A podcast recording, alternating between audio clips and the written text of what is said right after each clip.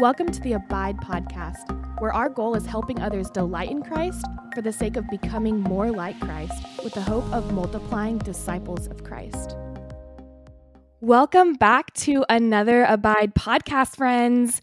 This is the second to last episode of the spring season, and I'm a little bummed because it's almost done. But at the same time, we have had such great conversations this season and we've learned so much. And today is no different. We are going to be wrapping up our discussion on disciple making. And so, the last piece of the puzzle that we need to put together is the commissioning piece. What does it look like to mobilize and send someone out to be a disciple maker in their own context and to live on mission in their everyday life? And what better person to have for this discussion than the mobilization director at Campus Outreach in Houston? So it is my great honor to welcome Bobby Land to the Abide podcast. Yeah, thanks. So, like Laura said, my name is Bobby Land, and um, I'm married to Amy, who works for a Coastal Community Church here in Galveston. And I work with a ministry called Campus Outreach. Um, and our DNA is all about evangelism and discipleship. Our, our mission statement sums it up like this uh, that we want to glorify God by building laborers on the campus for the lost world. Um, and so, a major focus of my job as our mobilization director focuses on that last part of for the lost world and um, essentially preparing students who have come through our ministry to launch out from the campus and into whatever God is is calling to them or calling them to next. Mm-hmm. That's awesome. Uh, and it goes really well with the topic today. So, um, before we get started, I uh, got to ask you the most important question. So, what is your favorite smell? Oh, that's yeah, that's a good one. Um, so I'd say a, a, generic smell that that may be my favorite would be uh, fresh cut grass. Classic. Um, yeah, I think even thinking about it, just a ton of visuals come to mind of just freshness, and it's weird, but it, it kind of feels life giving. Yeah. Um, but then I think maybe a, a, second choice or maybe a more bougie choice would be something like an Anthropologie candle. Uh, so the volcano scent. Um, we always have a few of those at the house. I love how you describe that as bougie. yes, those are great scents. I gotta say, fresh cut grass is is a common one I have heard. Ah. Yeah. So let's go ahead dive into our conversation. So we've been talking about disciple making this semester, and we have defined disciple making as the process of intentionally engaging with another person to lead them towards repentance and faith in Christ and equip them for the multiplication of the kingdom last week we had a really awesome conversation with Sarah from Redeemer Church in Lubbock. She's the discipleship director there. And we just talked about what it looks like to help people grow spiritually, um, to help them mature, become more outward focused, um, and start to take steps towards serving. And I think that leads us really, really great into this conversation of commissioning um, because when you take someone who is a non believer and they step over the line of faith and they start to figure out what this walk with Jesus looks like. They start to mature in their faith. They start to be able to read the Bible for themselves, get into community, and have accountability.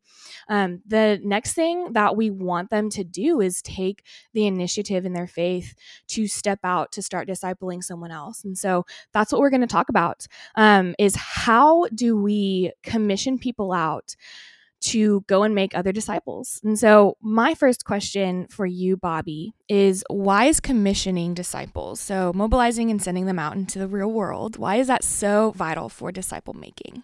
Yeah, I think, um, you know, th- thinking about this question, I think the simple answer is that we're called to it. Mm-hmm. Um, I really believe that it's an act of obedience and mm-hmm. love. Um, and we can get into the scripture behind that a little bit later but mm. i don't i don't want to jump ahead too much but i think some practical reasons why commissioning is a vital step in disciple making is that it's good for the community around you to see and be an example of um, you know maybe we'll talk a little bit about some roadblock some roadblocks to disi- making disciples later but mm. i think people need to see others um, especially others that look like them and um, come from the same place as them to be mm. commissioned out i think um, that's a huge part of uh, commissioning and, and sending folks. Mm. Um, and then I, another reason is I think it now places the burden of responsibility on you and the next generation. Mm. Um, it's no longer someone else's issue or cause that, that you support um, or that you've kind of seen um, others before you take place, but it's actually now yours. Mm. Um, and so you can, uh, in that commissioning and sending out, you have that sense of responsibility now. Yeah. I think it's important to realize that um, disciple making isn't just for people who work on a church staff or work on some sort of ministry staff. It's, yeah, yeah. It's it's a command given to every Christian in any spiritual walk, like any level that you're at spiritually, it's for you. I really like how you said that it's kind of um, it's a step of obedience. I think it's vital for the growth of the church, but it's also vital for the spiritual growth and obedience of the individual believer. Yeah, that's great. So, what does the Bible teach about commissioning disciples? Yeah, so coming from a campus outreach background, uh, immediately the, the first passage that comes to mind for me is uh, out of Matthew 9. I think it's a, a staple for us. Um, and just says that the harvest is plentiful, but the laborers are few. Mm-hmm. Therefore, pray to the Lord of the harvest to send out laborers into his harvest.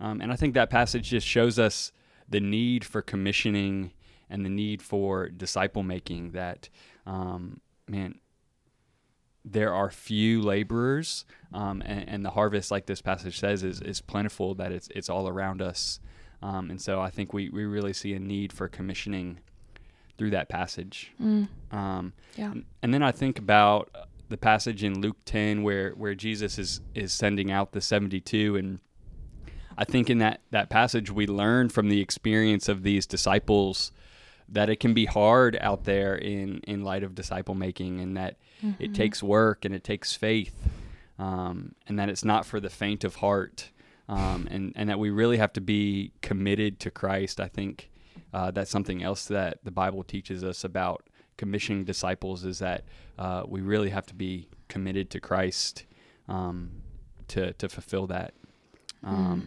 And then the the third uh, thing that, or the third kind of passage that comes to mind is from Ephesians. Um, and, and I think just the idea that ministry happens where we live, work, and play. Mm. Um, that, like you were just saying, that it's not just for the church staff or for the uh, varsity Christian in a sense, but it's mm. it's for all of us. It's um, an act of obedience and and a call. And so, Ephesians five sixteen sums it up to say that uh, we're to make the most of every opportunity. Mm-hmm. And I think um, most of those opportunities come, you know, in the areas of where we live, work, and play. Yeah. I really like that you pointed out that it's not for the faint of heart.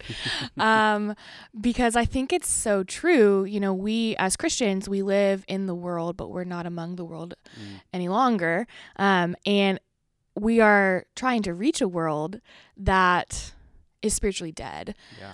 And obviously the the weight of salvation doesn't rest on our shoulders. It's through the spirit and the spirit only. Um, but it's difficult to not get sucked into their way of life yep, again yep. and things like that still staying separate from them but also loving them well um, is is hard. Yeah yeah that's so true um, when you look at scripture holistically, Genesis to Revelation, what you'll find is you'll find a God who sends. It's part of of who God is. You know, God sent Abraham to be a blessing to the nations. He sent Moses to lead the Israelites out of Egypt. He sent the prophets to call out Israel's sin. He sent his son to die on a cross and to set up his eternal kingdom on earth, which is the church. He sent his spirit to be the power of his church. And now he's sending his church through the power of his spirit to be the ambassadors of Christ, to be salt and light, and to be disciple makers.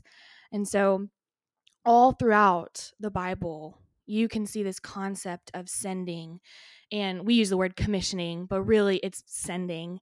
Um, and I think for me, when I look at the life of Jesus, I see this really, really clearly in John 20, verse 21. Um, he has appeared to his disciples after his resurrection, and he says, Peace be with you. As the Father has sent me, even so I am sending you.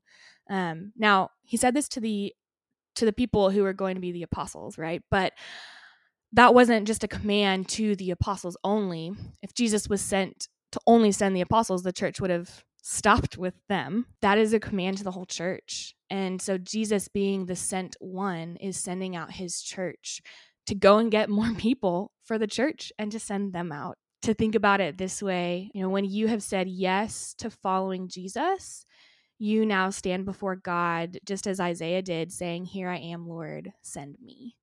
So I think this concept of sending people out to where they live, work, and play, as well as sending them out to the nations, is so intrinsically intertwined with the gospel. And so that's where sending comes into play. So, turning it more personally, uh, how have you been commissioned to make disciples in your own life, and what has that looked like so far? Yeah, this was a great opportunity for me to kind of look back and see what God has done in my life since coming to Christ and, and what He has used to grow me and, and impact others. Mm-hmm. Um, so, so in college, I, I, came to Christ my junior year. Mm-hmm. Um, I didn't grow up in a Christian home. I had no uh, Christian friends or no even reference to the Christian world growing up. And so, coming to Christ my junior year, um, I was almost immediately called upon to act on this newfound faith mm. um, and to share my story with others, whether that's um, guys in my dorm room or um, friends in our, our community that were also investigating Christ. Mm-hmm. Um, and then even thinking about my, my hobbies or my spare time. So, like my intramural teams or um, different things like that. I was, I was really called upon to, to act on that newfound faith and to share my story with, with others. Mm. And then as I was graduating, uh, I was called to ask what God had wanted to do with my first few years out of college. I think mm. that was something that was um, really imparted to us by uh, the staff of the ministry that I was a part of, and um, and kind of a, a culture that they wanted to build was to think intentionally about our first few years out of college. And for me, I, I ended up serving overseas with a Christian organization teaching English with um, like nine or ten other recent graduates. Um, That's and awesome. so we were literally sent out right Yeah. to a to a part of the world that uh, we had no idea about, or maybe even you know six months or a year ago hadn't even thought of Yeah. going to. Where were you sent? Are we you- went to we no we lived in China. In China. I was going to Mhm. say, are you able to Yeah. tell us? yeah, that's a good question. Yeah. Uh, maybe maybe not today. I wouldn't be able to, but but back then we could we could tell you guys. So yeah. um, yeah, that was a cool experience. It was something that um, I don't know if I was necessarily expecting, but uh, yeah. but I think God really used that time. Mm. Um, and so then as I as I've grown and um, gotten plugged into to local churches and small groups, I've been able to help younger believers grow in their faith and Mhm. um, to see them share with their neighbors or their coworkers kind of their story of coming to faith and um, so I've been able to be on the the side of um, commissioning and and um, helping others grow in their faith and now as our mobilization director I get to see the direct impact of of what it means to be commissioned um, with our graduating seniors and, and our alumni and seeing them impact the communities around them and and things like that. Yeah. I think it's one of the most rewarding things to be able to see someone that you have personally discipled go out and disciple someone else. Oh yeah, yeah. Um, I think that's the coolest thing about getting to commission someone is you get to see the fruit of your labor, but also now you get to see how he, the Lord's working in their life in someone else's life. It's Yeah. so cool. It's super cool. So, in your ministry at Campus Outreach, um, how do you how do y'all commission students to be disciple makers once they leave your ministry? Yeah. We really make evangelism a priority as, Mhm. as part of um, engaging the lost and in part of our dis- discipleship um, as their students. And so we really want the tools and the resources that we use in disciple making to have that sense of intentionality that, that we talked about in the definition of disciple making. Um, that sense of intentionality in relationship building that um, I think really helps set up students um, make a life of sharing their faith and make a life of, of disciple making. And Mhm. so um, we also really encourage our students to engage in their local church Mm. and seeking out mentors in their you know potential fields um, that are also making disciples. So older folks in the faith that um, maybe we know through church connections or through other networks that are in the same fields as these students are wanting to go into and, mm-hmm. and can be mentors and can be um, these heroes of the faith that, that people look to. And so that's a big part of our mobilization strategy is mm-hmm. um, getting our recent graduates plugged into local churches. You yeah. know, we, we realize that um, we can't walk with them forever. Right. And, uh, that community is important, maybe mm-hmm. even more important than uh, where you work. Yeah. Um, and things like that, especially fresh out of college. And so we really have an emphasis on mm. getting plugged into the local church. Um, mm.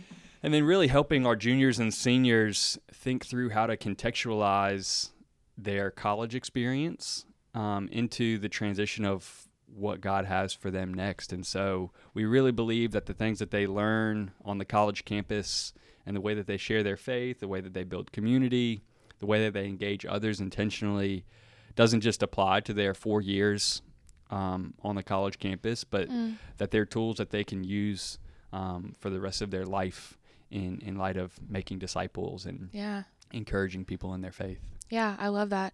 Take what you're learning now so that you can use it for an entire lifetime. Yeah. So, a follow up question to that would be in your experience, um, when are people ready to be commissioned? Yeah, I think just like my story that I that I shared, uh, you know, most people are ready as they're taking their their first steps in their in their new faith. You know, simple things like sharing their story and mm-hmm. inviting mm-hmm. Others to investigate Christ um, that that's a part of being commissioned out, and and those simple things are, are things that can take place, you know, almost immediately after um, you come to new your new faith, and so.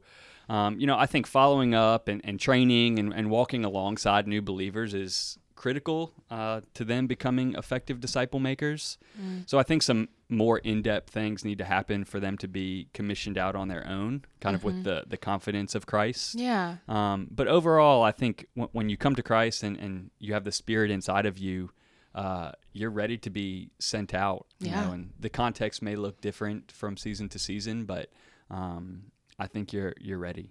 Yeah, definitely. It's like uh, someone told me, you know, if you if you know enough to place your faith in Christ, then you know enough to tell someone about it. Going and sharing your testimony with someone is doing just that. But I think it's also, you know, if if you have only read one book of the Bible, if you've only read Matthew, then go and lead someone through Matthew. You know, you know enough to then take someone who's never read the Bible before and read through Matthew with them. Sometimes we tend to think we need to know a lot more than we have to. Um, but we don't have to have all the answers. And matter of fact, we're never going to have all the answers. So why wait? Yeah, yeah, that's awesome. all right. So, in your experience of, um, you know, in your job and also just in your personal life of doing this, um, what are some of the biggest roadblocks you have seen in commissioning disciples? Um, and then how can we overcome these challenges? Yeah, I, I, was thinking about this question, and um, I really love this motto that our pastor Aaron Sanders and, and some mm-hmm. others have used that originated um, with Home Depot. The idea that uh, you can do it and and we can help.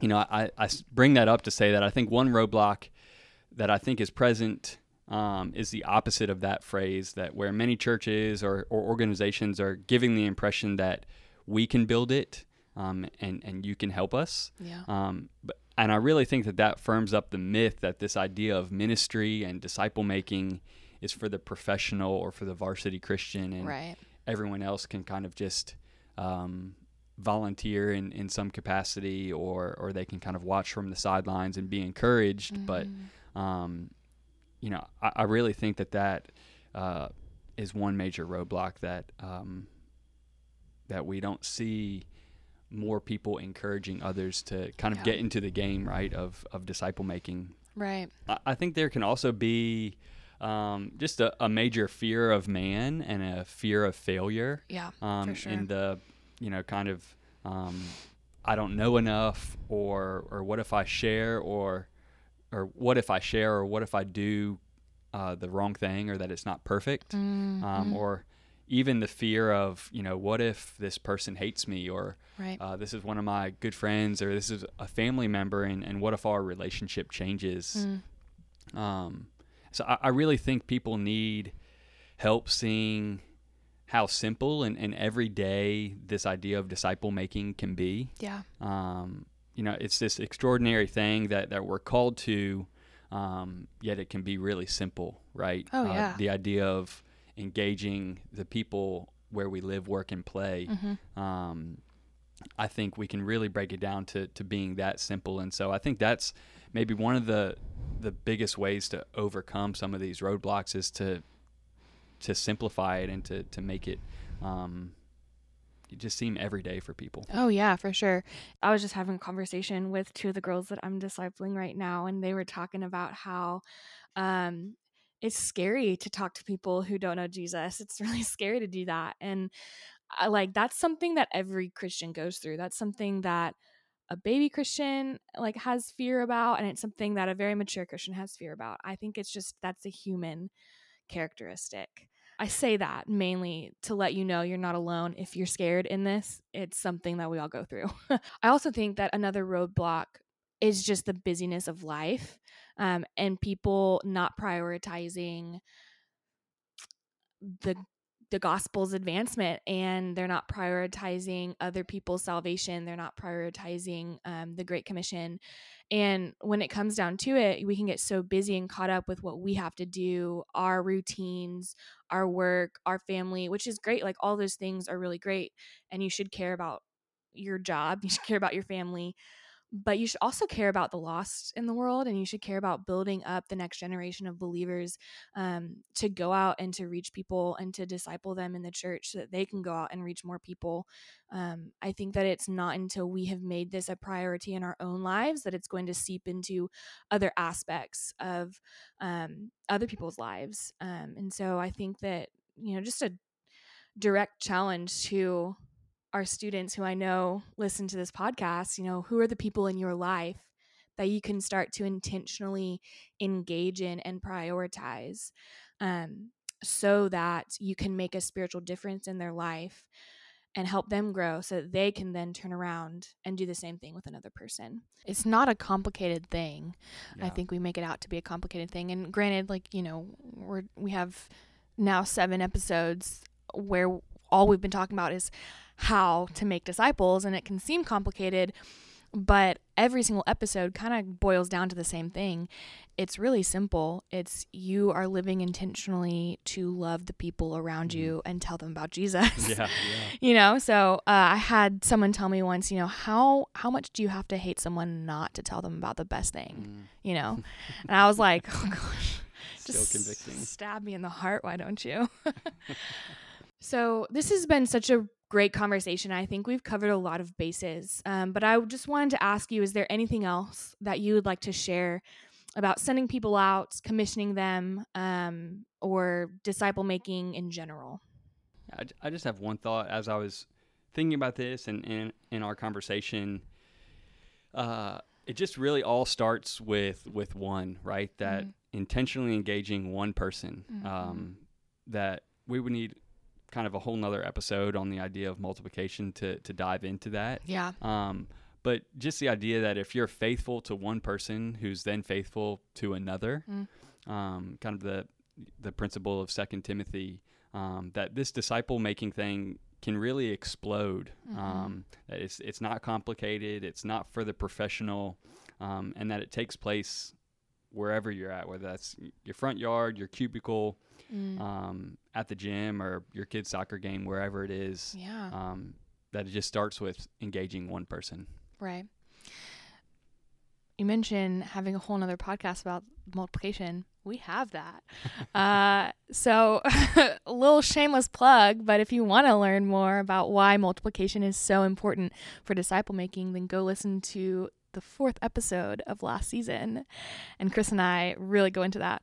So, um, yeah, that's a great last thought to end on. Um, well, Bobby, thank you so much for coming in and sharing your experience, sharing your thoughts and your passion um, with us. So it's been a really great conversation. Yeah, thanks for having me, Laura. Of course. what a fun conversation with Bobby about how we can commission our people out when they're ready and what that looks like. And his story went really perfect with that topic. Well, next week, we are wrapping up the spring season of the Abide podcast, season two.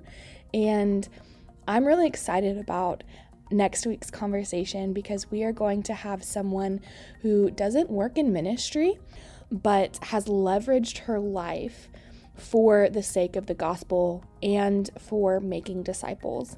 So, we're going to be talking with Crystal San Gregory. She has an amazing story, powerful testimony, and what she's done with her life since then has just been so encouraging and inspiring as well about how we can make disciples in our everyday lives. So make sure to tune in next week to that conversation. You're not going to want to miss her story. Um, I think it's going to be really inspirational for everyone who listens. So, y'all have a great day, and we will see you next week.